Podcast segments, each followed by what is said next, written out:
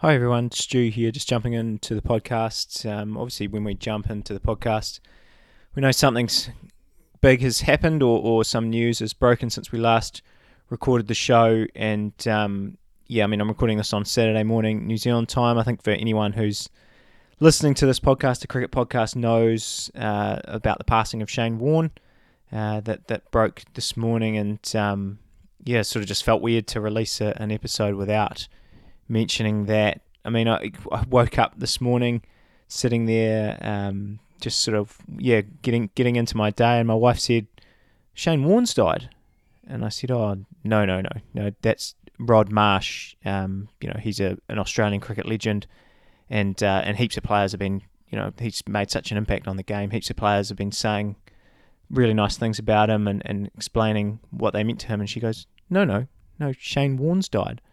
And I sort of just yeah, I couldn't really figure it out. I had to kind of grab my phone, look at the, the news myself, and and um, yeah, there it was. And um, yeah, I mean, you know, just signing on to our group chat, sort of, um, you know, I've seen Baldy's uh, Baldy's made a comment about being numb, and um, yeah, it's just just a weird one. And um, I, I, we'll definitely obviously talk about it more when we're all together.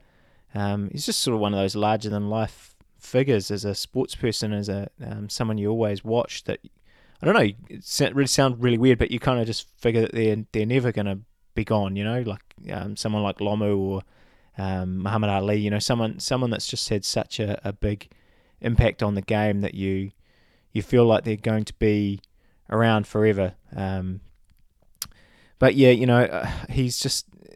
I've made a, a, a big thing, obviously, on the podcast of saying that uh, you know I love to cheer against the Aussies, but I honestly just can't think of another bowler who I've marvelled at more in my time as a cricket fan. he's just sort of one of those bowlers that when you watch what he does, and I've you know I've already been watching highlights this morning, and no doubt will watch a ton more um, throughout the rest of the day. But yeah, he's just someone that it was just magical watching him bowl, no matter who you were cheering for and the way he figured out players, but yeah, I don't know. We'll talk, like I said, we'll, we'll talk about it a lot more when we're all together.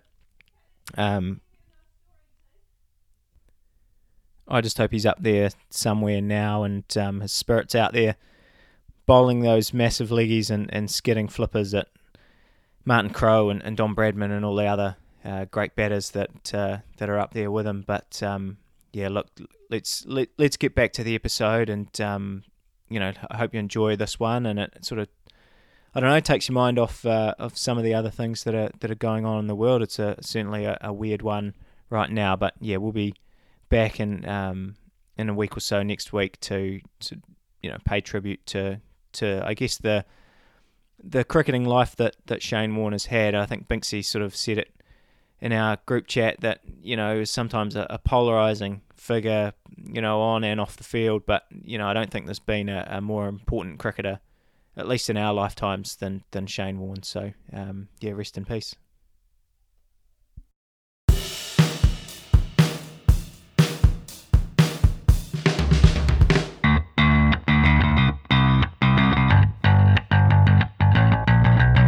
Cricketing March Madness here on the Top Order podcast. We've got so much going on around the world of cricket. New Zealand, South Africa, England in the West Indies. We've got the White Ferns, the Women's World Cup, and heaps, heaps more.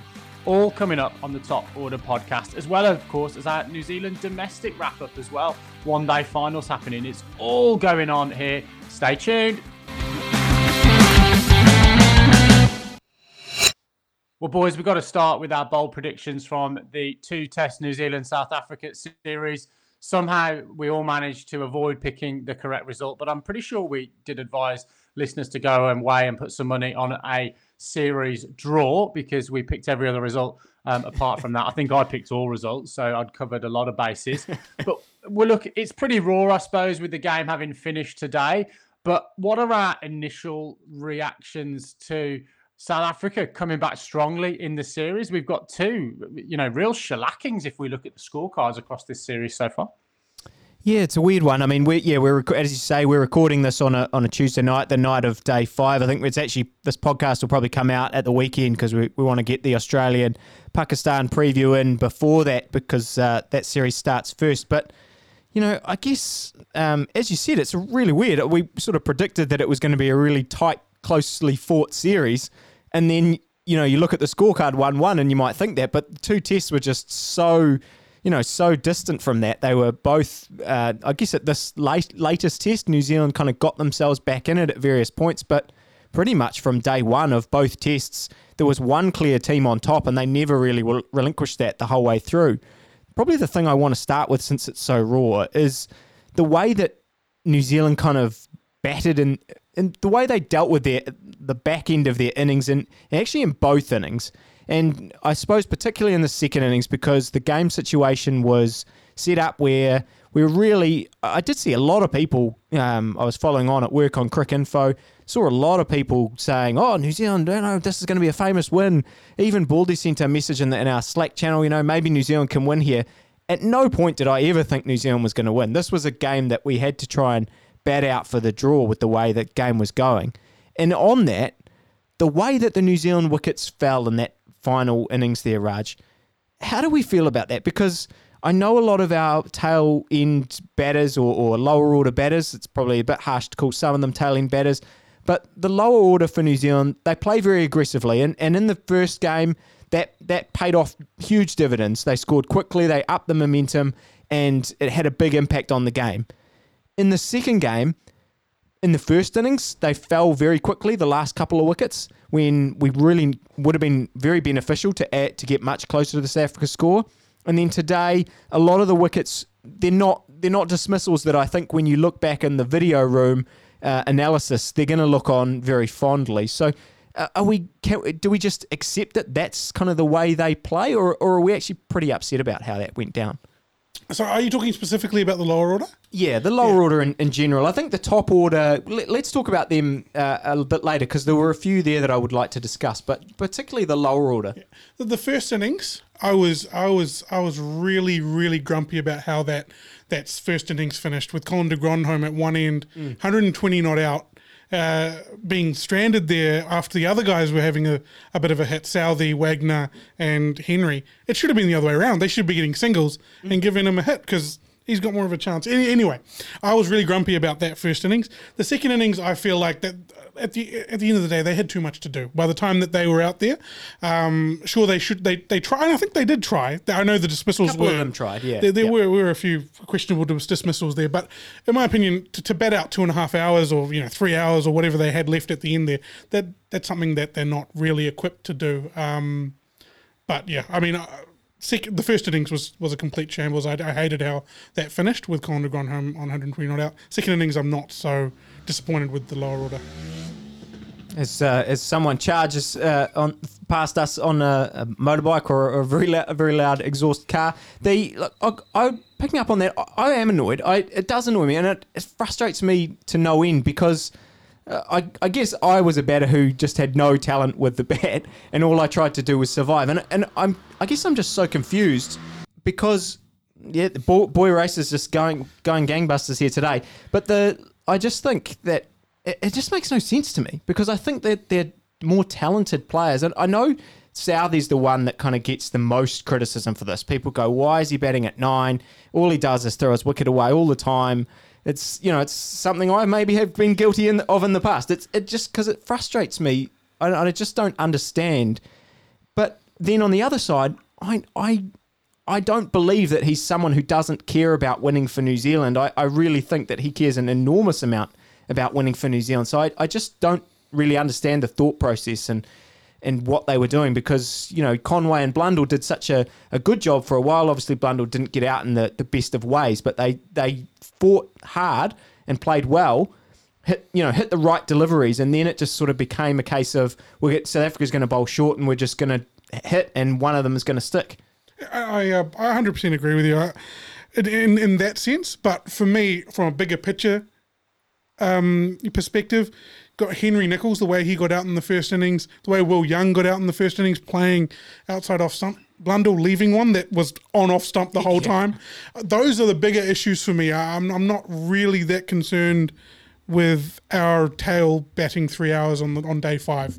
No, fair enough. And look, I I completely agree. And yeah, I want to make a, a, national apology to Will Young for saying that he was going to score the most runs in the series. I've certainly certainly put the mockers on him there, and um, yeah, pretty disappointed. But yeah, in particular, the way that he's got out in this series has been uh, a real shame. But I, I, I, suppose you know we're fresh off this performance from New Zealand, so you know there's that sense of we could have done better, and it feels like a real missed opportunity after that first test to actually kind of get the this first series victory ever against South Africa. But we should give them a, a huge amount of credit, I think. I mean, who in this room and, and Binksy on the call there, who kind of were you guys like me when Dean Elgar won the toss and batted and went, What? What is he doing here?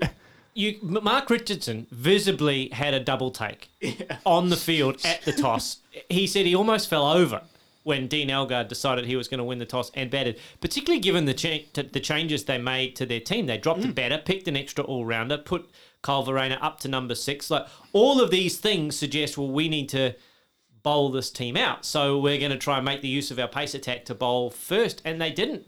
Dean Elgar put his hand up and said, "No, I'll bat first, and, and we'll do the business." And Sarel Erwee, I think I've pronounced that name correctly. yeah, I think I butchered it in the uh, in the preview, so apologies to him. I've a few uh, apologies from me his, today. And his family and all Erwees all around South Africa and, yeah. and and the Southern African district. Just dug in and, and did a really good job, and they did what New Zealand weren't able to do: dig in and do all of the hard work. And then Kagiso Rabada was able to capitalise and, and bring it home for South Africa, and also Verreynne to, to bring up his maiden Test century. So, you know, they were prepared to do the hard yards in this Test match, and New Zealand just weren't, unfortunately for them, and that's the that's the difference in the result. I was definitely um, shocked when I saw that come up, that notification that um, South Africa won the toss and were batting. Um, but isn't it refreshing though to see a you know a toss not determine the outcome of the match? He, Dean Elgar wanted to take the front foot like that, and it came off, and it put them in a really really good position. Uh, what I liked about this test was that I know it was a resounding win for the South Africans in the end, but I feel like for four days of that, it was really in the balance. Like it could have gone either way. Had some quick wickets fallen, had someone scored really quickly, like Colin de Grandhomme, to, to wrestle that game back. Had teams held their catches. Exactly. Or it was it was really in the balance. And for me, that was that was the pitch. I think it was a really well balanced pitch. There was something in it for everybody. Uh, Kagiso Rabada, I think he described it the best when he said that it's a pitch that you never really get in on as a hmm. batsman. He, um, looked like he was going all right in that second was, innings. he was going right. But uh, just to stay on Rabada, I think that he was a standout performer for me in this test match. Mm. Uh, it's the first time in a, in a long time I've seen him bowl with the red ball uh, for for a long time, like actually watching him for a couple of sessions, and you can understand why he has the strike rates and the average mm. that he has at the moment. Um, he was a, he was an incredible performer to watch. I want to just pick up quickly um, before you jump in here, Binksy, on Elgar and, and just really give him a, a, massive shout out. I know you guys just did, but yeah, I mean, he mentioned it in his post match comments. I think he, I don't know if he was talking to Richardson or whoever he was talking about. He he made mention of that, that you guys were grinning at me when I said that I was going to bat, but he said that that's you know, they thought that that was the blueprint to winning this test. And, and he kind of has said all along he he has been, and I think he's shown himself to be a leader who says we're up for this, and and I really think that that's he's proved himself to be a leader that is taking South Africa forward, and yeah, I'm I'm massively impressed with the way that they've carried themselves in these past two series. Now, if you think about the India series and, and into New Zealand. Well, Lippy, that was precisely the point I was going to make around Elgar. We've talked a lot about how gutsy he is as a leader and the fact that he was the right man, I think, to take the job um, on as skipper really was the only lock in that batting lineup when he probably took that role on. And I think he probably just felt, do you know what? It, it's you know similar order, better batting is is the order of the day, and to kind of look down at the pitch and say, look, we, you know, we're going to make first use of this. The thing I found really weird is if you look at you know the fact that uh, Conway got 90 in the final innings of the game. So look, let's call that near near enough 100. You got one guy that made a, a, score in each innings, and 60 was the top score outside of that in the whole Test match. So probably just really echoes um, Rabada's point around that you you know you were never really in, and there was you know potentially one um, with your uh, name on. But look, have to say, it, you know, it was those middle order guys in uh, Colin de Grandhomme and, and the keeper for South Africa, Kyle Verreynne, who um, really showed you know the desired application. Um, but in fairness, probably when the ball was that you know in that optimum stage of being a little bit older um, and, and, then having the ability to kind of get in uh, with that softer kookaburra. And jump, jumping on that Colin de Grandhomme, we, we touched on him a little bit. I, I want to throw my hand up here again um, with another apology. I, I, thought his career was done after that Bangladesh uh, white, white ball series. I thought there's just no way that we'll ever see him in a New Zealand jump, jumper, a cap, whatever again, because he just looked completely out of sorts. I know he was coming back from injury. We touched on it a little bit then, but it just felt like with Daryl Mitchell emerging and all these other and Rachin Ravindra coming onto the scene, although he hasn't, you know, set the world on fire. Yeah. It, it just yeah yeah yeah I, and I hope yeah I hope it's a, a big yet for him because I yeah I've big hopes for for Rachin but yeah I just I don't know I mean what what do we make of this because he's now I mean, you would think. I mean, New Zealand have obviously uh, have a bit of a record here of uh, of players performing well and then being left out of the next game. But with Kane Williamson back, presumably for their next Test series. How does that change what New Zealand might do next time? So I don't think that uh, Kane coming back affects Colin de Grandhomme per se. I think that he's in that fight out with in that dogfight with uh, Daryl with Daryl Mitchell and, and Rachin Ravindra for that for that sort of uh, all rounder spot. Uh, when when you talk about Kane, uh, we're talking about who are you going to drop from, from from the batting order? And I think the candidates there are sort of Will Young, Henry Nicholls, and, and Daryl Mitchell, and whether Daryl Mitchell comes back in as in that all rounder spot. So I don't, I don't think that's a problem. When you're talking about tours that we've got to, to England coming up mm. and possibly Pakistan uh, later this year, in England, we can afford to go without a spinner in those conditions. They're very similar to ours. Maybe Colin de Grandhomme is the right fit. He's done the job on many occasions with the bat. He does enough with the ball to just nip a couple out. That's what we need when we've got our bowling attack and our batting lineup at full strength. In Pakistan, that's where we need to put our thinking hats on and bring in Ajaz Patel and perhaps a Rachin Ravindra. We're a team now where we have the ability to, you know, choose our horses for different courses. So mm. I think yeah, that's that's where we need to put our thinking caps on when we go to the subcontinent. And and I guess another question I have, uh, oh, you know, you sort of touched on a little bit there. How do you feel like? I mean, New, New Zealand fans now, it feels like we've had this success, and you know, maybe I'm looking on the wrong in the wrong places of of the internet, but it feels like they're very critical now and very quickly. Like I saw so many uh, you know, people calling for, you know, Will Young to be dropped. I saw people slamming Tom Latham's captaincy. I saw people uh, saying Henry Nicholls should be dropped, even though he scored 100 in the last test. You know, people were saying Jamieson should be dropped.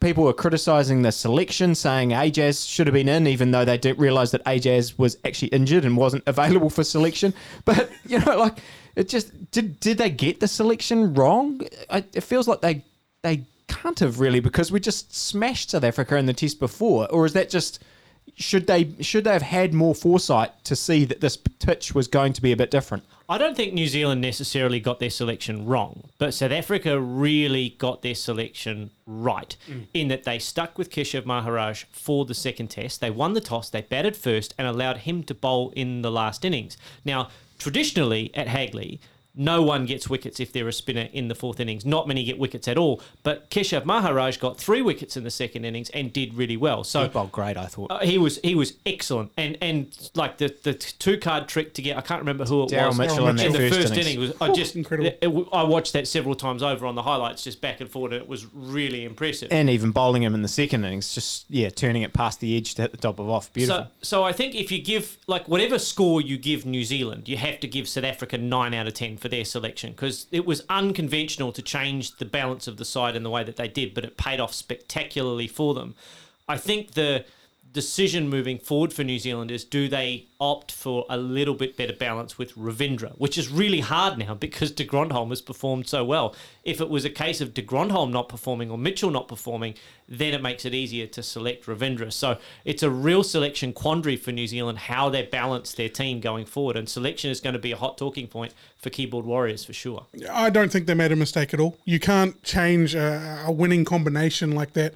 Uh, this is as close to the same conditions that you'll ever get playing at the exact same venue straight after uh, you've, you've routed a team in you know two and a half days.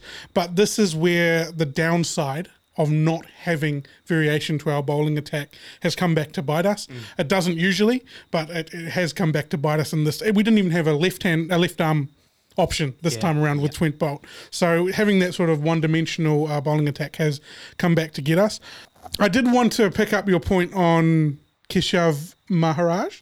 Uh, I think that he he was he had a lot of impact in this game.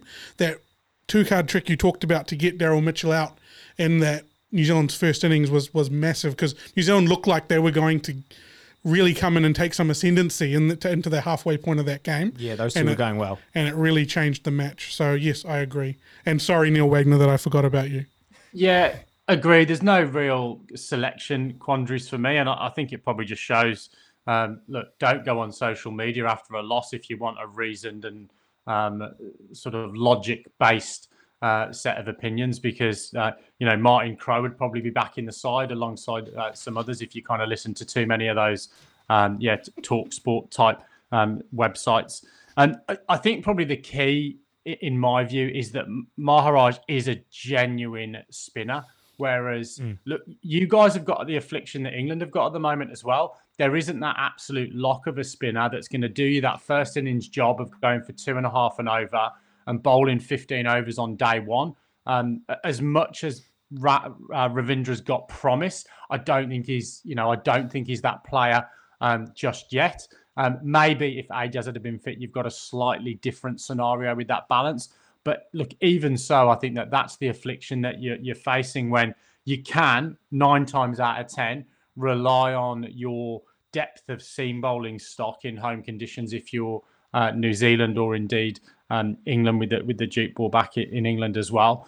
Um, and one and just quickly one more thing I guess before we leave the New Zealand South Africa stuff I, I kind of want to touch on um, where that kind of leaves both sides in terms of uh, I know this preview uh, for our Australia Pakistan would have come out before this, and we talked a lot about how those two sides are potentially very well placed now for the World Test Championship final.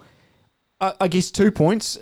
Is New Zealand out of the World Test Championship reckoning now? I mean that we're we're sitting quite low down. We dropped two home tests that we otherwise at the start of the summer would have thought, you know, that was our way into the World Test Championship final again.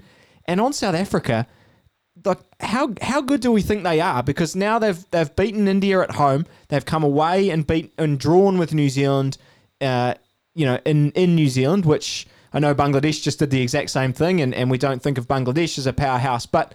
Look, I, I think they're on the rise, and, and I'm keen to get, I guess, a couple of opinions about where both sides sit now after this not necessarily just this uh, series, but after the summer that they've they've both had. I'll defer the World Test Championship question to one of the other panel members here.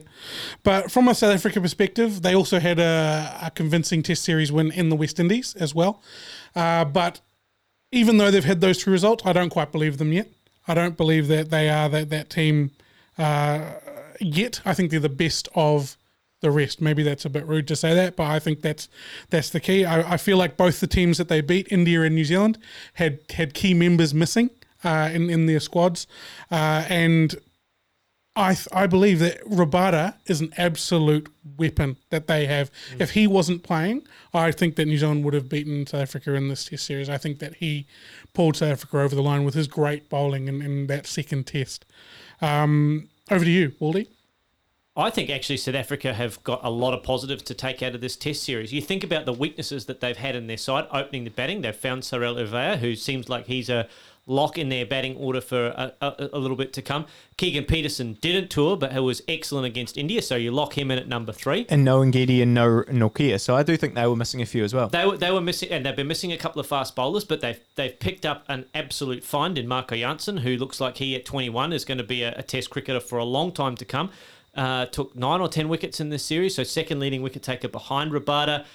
Kyle Verreynne scored runs, looks every bit the Test cricketer now as well. You know, scored a debut hundred. So replacing De Villiers and then Quinton de Kock seems like it's you know job done for South Africa. So a lot of the boxes, other than Temba Bavuma getting hundred, have been ticked here on this tour of New Zealand for South Africa. So if you think about them as maybe a team, you're right, Raj, maybe not quite all there yet. They've got all of the pieces starting to fill in that puzzle, and you throw Ngidi back in there, you throw Nortje back in there in that bowling attack, maybe instead of Wiaan Mulder or Duanne Olivier they've got the bones of a really, really good cricket side. If they can get their engine room four, five, six going in Markram and Bavuma and whoever they pick at number six, then they're starting to look like a real cricket side. And, and Binksy, if you just want to pick up on uh, as a neutral your final thoughts on the series, and then I know you've got to jump off the call, so why don't you give us a bit of a, a rundown on your thoughts of of England West Indies because that's that's sort of a a series for me when I look at that series. I, I sort of have no idea how that's going to pan out. As an English fan, what are you expecting and uh, and hoping for, I suppose, from this series? Yeah, so on the first point, I think South Africa. Look, I think have got a little bit of uh, uh, momentum going now. They play Bangladesh in a couple of Test matches at home. They then go over to England uh, for their next assignment away from home, obviously following um, New Zealand, who'll be making that trip in the English summer. And then they play the West Indies at home in their next Test matches. So they've got a reasonable run now in that World Test Championship where I think they could feel as if with the makings of that side that you've discussed and described, they're in a pretty, you know, a pretty decent position. But look, I think New Zealand have also um, massively got the ability to sort of bounce back because you're going somewhere where, let's not forget, a year ago or so, you're winning the World Test Championship in England.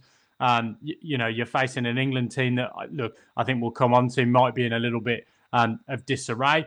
Um, and and look, I guess then um, you've got that sort of um, yeah, that sort of you know follow up series where you, you've got quite a lot of cricket in the second half um, of the year to play as well. Although predominantly in the in the one day um, or white ball stuff leading into that World Cup. As far as England go, um, I'm not really too excited by this series, and I I'm still, to be honest, reeling a little bit at the fact that we've got Anderson and Broad left out. Um, since we recorded our podcast where we talked about that, both Broad and Anderson have sort of come out in the English press.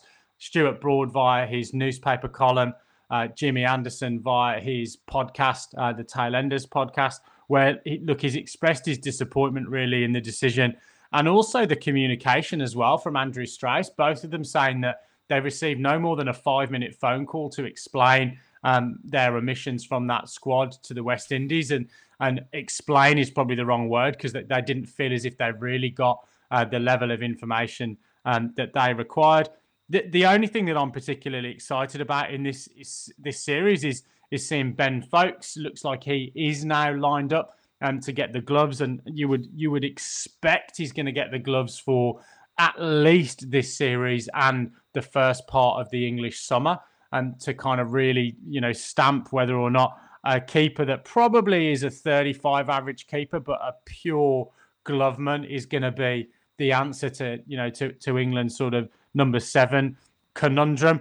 But if I'm being brutally honest, outside of that, it's really actually seeing the emergence of some of the West Indian cricketers that are in this um, shake-up that really interests me for, for this series, rather than, in fairness, a, bit of a caretaker arrangement for uh, for England with you know Chris Woakes, um, Mark Wood leading that attack, and then you know a batting side that's going to be unrecognisable to the one that left the field in that Sydney Test match with you know the likes of uh, Dawid Malan um, missing, um, obviously Rory Burns, um, Haseeb Hameed, Jos Buttler, all out of the squad from the last time England played uh, red ball red ball cricket.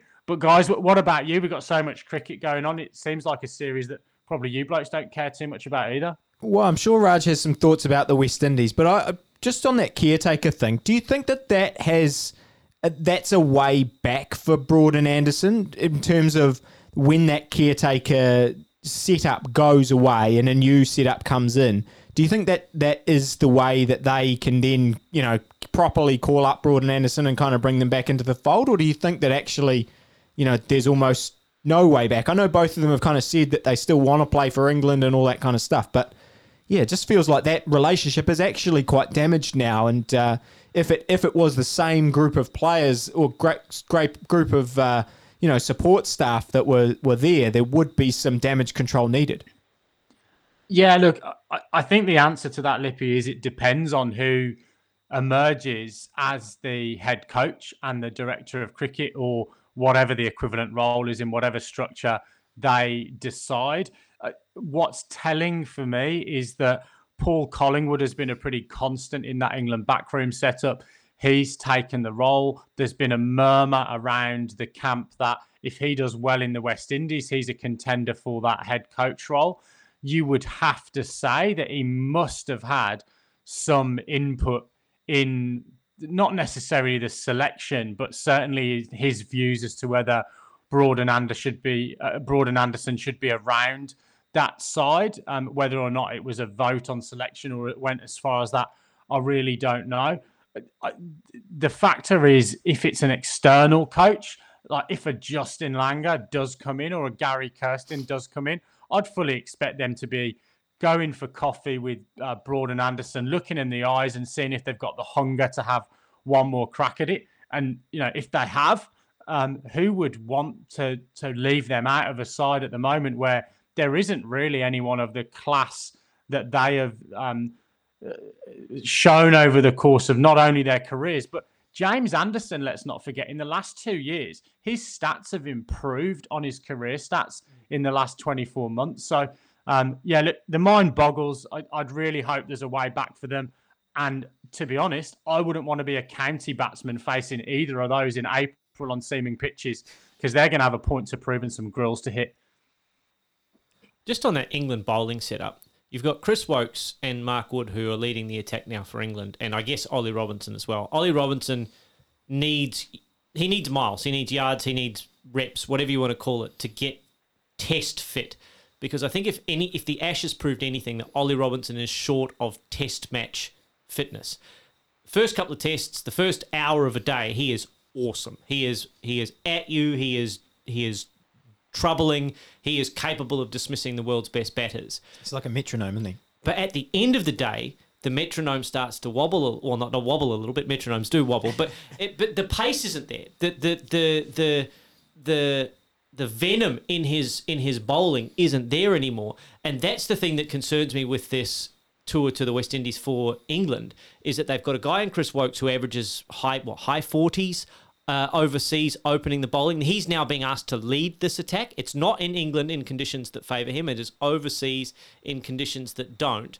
Mark Wood, he was excellent in Australia, but he was excellent as the second or third option. He wasn't the strike bowler. He was the guy who came in as the third seamer and roughed a few guys up and bowled in that kind of Neil Wagner mode. He doesn't have Southee, he doesn't have Boult in this series to go and do the work up front for him. So these are big questions being asked of this England attack. And if they don't perform, the door is absolutely open for Broad and Anderson to return if all of the egos at in you know in the the engine room of, of England cricket in the you know the the oak paneled boardrooms can see fit to kind of check their egos a bit and bring those guys back because I, I actually have uh, some concerns for this England attack coming into the West Indies series. Yeah, you guys have unpacked that uh, really well. I guess I'll, I'll just add one thing. If I if I put my consultant hat on, the main the main question that I would be asking, or my mission statement would be, how do I win this next test match? Mm. And I don't think that's the question that's actually being asked. They're thinking about the bigger picture. What do our succession plans look like? How are we going to win the Ashes in two years' time? Just win the next test match. I think that's what they need to be focusing on. And there, I don't understand a, a scenario where that doesn't include Anderson and Broad. So, yeah, we'll leave it at that. Let's move on to the West Indies, shall we? So they've had their first test squad picked by new selector, Desmond Haynes. You may have heard that name before. Um, he's made a bit of a splash. Uh, he's left out a few players Roston Chase, Rahkeem Cornwall, Shai Hope, and Shannon Gabriel due to injury that one. Uh, he's also brought in John Campbell. Uh, not the TV3 presenter. I think he's on Channel One now. Uh, but here and uh, and Anderson Phillip who is a new name to us all. Uh, he's a medium pacer as well. I'm not sure if he'll get a run in the, the squad that's actually been picked. There's a lot of good fast bowlers picked there. Haynes has said that he's picking his squad based on first class performances, uh, which I, I find interesting. I think that's a good policy to have. However, someone like John Campbell, he scored 100 in his last outing in first class cricket, but in his first, he's an opening batsman who averages under 30 in first class cricket, and they're bringing him in to, to test matches. And he's someone who's looked pretty at sea, I think, at test level whenever I've seen him. I, I, yeah, I was very surprised to see his name back in. I, I did the same thing. I went back and looked at his recent scores because I thought I must be just banging the door down at, at first class level. And, and they, they were relatively good at um, his last few scores, but yeah, didn't really seem like it deserved a recall. Yeah, I, I he has got a 40 and a 100, I think. Uh, but yeah, I don't know if that's banging down the door. And this is the this is the only challenge with West Indian cricket is they've got so many good middle order bats. They've got Shamarh Brooks, they've got Nkrumah Bonner, they've got Hope, and you know even if you look at the one like the one day specialists, you've got Hetmyer and you've got Nicholas Pooran and and all these guys options galore, but they've got no one really that can open the batting. The only guy that's looked really good for me opening the batting is Joshua Da Silva when he was batting when. Uh, who was the wicket keeper? Um, Shane Dowrich. Dowrich. Yeah, Shane Dowrich was was in that West Indian side in England. He looked quite good opening the batting, but of course now he's having he's having to bat sort of seven or eight and wearing the gloves. So there there is the conundrum for this West Indian cricket side is how do they fit all of these guys and Kyle Mayers and Roston Chase into their middle order and Jason Holder and still have a, a decent opening pair, someone to go along um, and open the batting for them. That's going to be the real challenge for me. From a, a pitcher's perspective, if we look back to the South Africa series where West Indies played, they prepared some very uh, fast and conducive to pace bowling uh, pitches. It seems the same thing will happen based on the fact that they've only picked one frontline spinner for their team uh, in uh, Vera Sami Permal. And they've left out the, the the left armour, and they've left out the right arm, uh, the off spinner Rahkeem Cornwall from that squad Chase. and Roston Chase as well. Uh, I'm I I tried to take a stab at putting a playing eleven together, but I was hoping that you guys won't ask me that question because I've got no idea what the playing eleven is going to look like. The last series in Sri Lanka, everybody was all over the place. Mayers was batting in seven and eight, and you had Blackwood opening the batting. Uh, so I'm not sure what that actual playing eleven is going to look like, but. Uh, yeah, Yeah, we'll, we'll spare we'll spare you of that. It does it does feel like a series where there's Either side is locked in. Yeah, and and I guess from a neutral perspective, when I look at that series, it feels like there's a lot riding on it for England because they've chosen to have a lot riding on it by you know making these big statements in their selection, whereas the West Indies still feels like a work in progress. So kind of whatever happens for them is potentially sort of okay. So yeah, it's sort of, yeah one one to to keep an eye on for sure. But uh, I- I guess we can't finish uh, a chat about a series without making our outlandish predictions. Binksy, are, are you going to predict an English win here? I'm not going to predict an England series win, but I do think we've alluded to the fact that both teams have got some questions to answer in terms of their lineup. So I, I do think West Indies will take the series. I think they'll take the series 2 1. But I think England will nick a test because I, I do think there is a little bit of quality around that side. And, and I think they'll have a situation where two or three of those guys do stand up. I'm going to predict that Ollie Pope's going to have a decent series and he's going to score a couple of hundreds in this series for England. bold prediction. Multiple bold hundreds prediction. for Ollie Pope. That's What- bold. what one in a one in a losing cause and one in a winning cause. Um, and look, I, I, I think it is going to be a little bit of a topsy turvy series with you know neither team um, really completely um, settled. Baldy, West Indies 2 1 for me. And my bold prediction. Oof, I'm going to come up with one on the spot. My bold prediction in this test series that Joe Root scores 200 out of the three tests. There you go. Uh, I've actually gone. I'm going to go with England here. I'm. I think that England win this series two 0 uh, I'll put a draw in there as well for some weather. Uh, I just think there is definitely a difference between the top half of Test cricket and the, the bottom half of Test cricket. We saw that with um, Sri uh, South Africa when they went to the West Indies and absolutely steamrolled them. So, yeah, I'm picking England to, to do well, even without their sort of frontline seamers. I think England will get that too. And I think the bold prediction there is that England are, by inference, in the top half of Test cricket sides for you. Are they not on the big three? Well, they're not. Well, they're not in the best three or four cricket sides that I could name off the top of my head at the moment. But that's that's a bold prediction. I like it. And, and I'll jump in to kind of say that I'm going to go 1 1 because I just have absolutely no idea what's going to happen in this series. It, it really feels like that. I just I just don't know because I I don't know what to make of this England side who've just been hammered, dropped their, you know, their two greatest bowlers of all time potentially. And, uh, well, I think Broad's probably a, a question mark there. But anyway, in terms of leading wickets at least, uh, they're both, uh, you know, right up there, obviously. But yeah, I just I just don't know, and I and I think that the West Indies have shown recently that they're at least kind of good enough to get a test off off teams, especially when they come to their shores. So yeah, I, I'd one all because I'm throwing my hands in the air. This this is the least certain or least sure I've been about any series that I can remember in my living memory. I have no idea what's going to happen.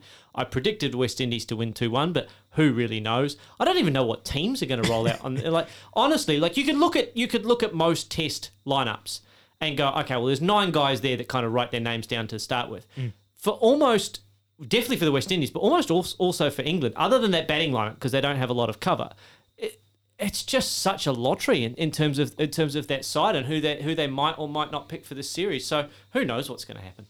Yeah, and and uh, completely agree. And probably look, it'll get to the first test, and there'll be nine or ten names that we probably would expect in, in both lineups. It'll be one of those series where we think we, you know, we don't know what's going to happen, and then suddenly it all kind of goes similar to to what you expect. But yeah, obviously hope from from uh, an entertainment perspective, we get a, a real uh, a, a series that's closely fought and uh, and a lot of interesting thing things happen. But look, before we leave, I, I always got to kind of get in my little New Zealand domestic sort of update. And uh, last last week, kind of talked about how uh, the the Ford Trophy and, and Hallyburton Johnstone Shield finals were coming up, and uh, we now have winners and, and very impressive winners. Auckland winning the the Ford Trophy quite comfortably in the end. George Worker and Mark Chapman putting on a big score to, to chase down CD's score.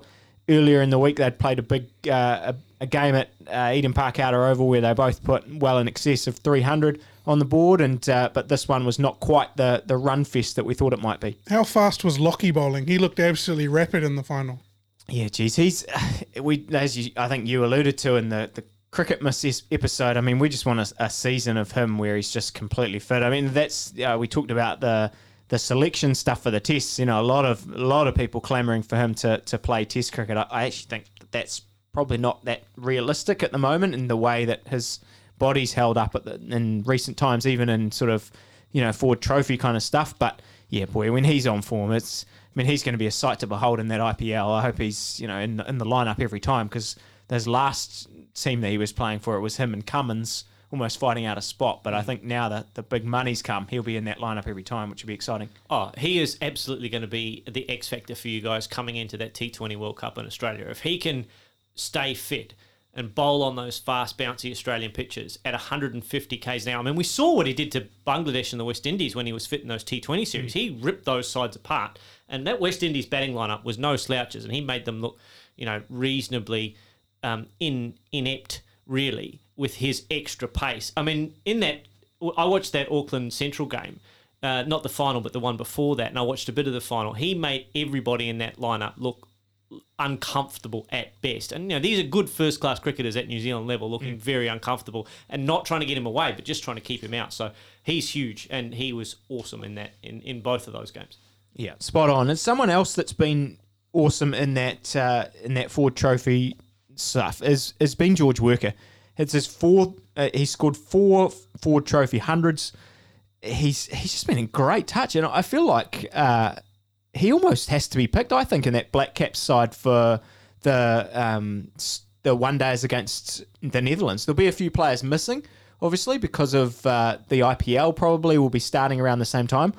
I you know I'm I'm predicting that more than actually had any word, but yeah, I would think they'll probably be allowed to go those those IPL players, and- and that means that we'll rule them out. And saying that, it the the two openers for New Zealand one day cricket, at least at the recent times, have been Guptill and and Nicholls, and they should both still be around. But yeah, I don't know. I just think that Workers put in such a performance over this Ford Trophy season that, that he has to be back in the reckoning, at least in the squad. Mm. So, yeah, I, No, he's looked really good. 400s this year. 700 and something runs, I think, is well head and shoulders above everybody else. He has played before, I believe. Was Yep, that- yep. yep. Yeah, yeah, no, yeah. He's played for New Zealand before, so that would be a recall of sorts. But it's sort of that, um, you know, it's sort of in the Hamish Rutherford kind of mold that we saw him come back into the this Test squad. That he's sort of someone that you kind of think, okay, they've had their chance and now they're out of the side and they'll just finish off their first class career and then you know sail off into the sunset. He But deserves it though. He absolutely deserves a recall to that New Zealand side. If currency is runs, he has got Bitcoin and Dogecoin and Ethereum, and he's got everything. And he's got gold, he's got oil barrels, he's got the lot, and he deserves a recall. Yeah. On, on and on that note, look, we'll move to the to the women's side. A massive shout out to I, I just want to give a big shout out to the Sparks that because they they've won this tournament. Uh, they they went two seasons without a win. The previous two seasons they have not had a single win in this whole competition. You go back, they had 23 losses on the bounce before the start of the season, and then they've turned it around and actually won this competition. It like that just doesn't happen very often where you've got a side sitting down the bottom for, for such an extended period of time and to turn things around. And I mean, one of the key performers in that final, Kate Ebrahim, is someone who has has been instrumental in doing that. Went from Canterbury last year, winning, uh, you know, winning the Hallyburton Johnstone again, going into that uh, and going into that Spark side and just lifting them up. So yeah, brilliant, brilliant sort of stuff from from her and um, Eden Carson as well. Someone we talked about a bit in the Super Smash stuff when that was going on, picking up five wickets in that final. Again, a bit of a weird one in that quite a few players for, on both sides were missing due to to White Fern's duties. A couple of the uh, the um, Blaze side were taken out um, because of Lauren Down being injured. Georgia Plimmer went into the the White Fern squad. So yeah, a few of them sort of out, which is a bit of a shame. Obviously, also a bit of a shame that the Ford Trophy was on, live on Spark Sport, and then we the Hallyburton Johnstone was on one of the the NZC domestic cameras, so you didn't get much as much of a of coverage there. But I think you know, in general, I think the the women's cricket game is heading in the right direction in, in terms of coverage. And look, last thing from me, uh, we we're on women's cricket. It's a, a Tuesday night that we're recording, so you know by the time this has come out, the Women's World Cup will have started. Hopefully, New Zealand will have picked up a, a win against the West Indies in that opening game on the fourth. But I, I've got to give a shout out to New Zealand, just absolutely demolishing Australia in this uh, lineup. What, what's going on there? There a few nerves. Well, no nerves, no nerves, but you have to give New Zealand credit for an absolutely dominant performance. Just give us a rundown of that scorecard. So Australia batted first in like a 15-a-side warm-up game, made decent runs, made over 300 in a women's 50 over game, which is nothing to be sniffed at. In fact, scores have been going up and up and up in New Zealand of recent times. But New Zealand uh, did reasonably in the chase to, to, to win a close contest. Close contest, Stu? Uh, reasonably, not not reasonably in terms of. Uh, I think you've underestimated how well New Zealand have performed there. So they've chased down 325 for a loss of one wicket, and uh, And it yeah, must be said, inside 44 overs, so they had plenty of time to spare. They had more than 30 balls to spare in that chase. Yeah, and and look, uh, you know, I I completely agree that it, you know you look through that bowling lineup for Australia, and there's four overs here, four overs there. You know, they've bowled about nine different players. I completely agree. It was it's it appears you You know only without hit the bowlers that bowl to you, though. Like, yeah yeah without having eyes on the game, it appears to be a game where it certainly was used as a treated as a warm up game. But geez, to see you know Bates on Bates sixty odd. Amelia Kerr continuing her form, 92 not out off 75 balls, and then Sophie Devine, 160 off, uh, not out off, off 100 whatever it was, 117. 117 17 deliveries. I mean, geez, uh, you know, our chat with Christy Havel, she's talking about, you know, can we see a, a Sophie Devine masterclass and just smashing hundreds? And geez, if we get something like that in the World Cup, it's going to be awesome to watch. if New Zealand didn't believe in themselves before, they should now, because that is the perfect warm up for them. Okay, they conceded 300, but they also chased that down with relative ease. And those three girls that made big, big runs are going to need to continue to do so for New Zealand to be a factor in the tournament. And they look all in great form now. It couldn't couldn't have gone better for New Zealand from that point of view. Well, that just about wraps up this 87th episode of This Week in Cricket on the Top Order podcast. Unlucky for some, but very lucky for us to be here recording in person again with Binksy dialed in remotely. Please take the opportunity to look up our back catalogue. There's heaps of great interviews in there, including Wasim Khan, the CEO of of Pakistan cricket for a while there. He did a great interview with us back in, I think, 2019, 2020, where he talks about his journey in cricket. So check that one out. Uh, also, check out the toporderpodcast.com. Our Hall of Fame is up, and there's plenty of write ups on all your favourite cricketers, New Zealanders, and otherwise. Otherwise, take care of yourselves and each other out there, and we'll see you again for the next episode of the Top Order Podcast. Thank you for listening.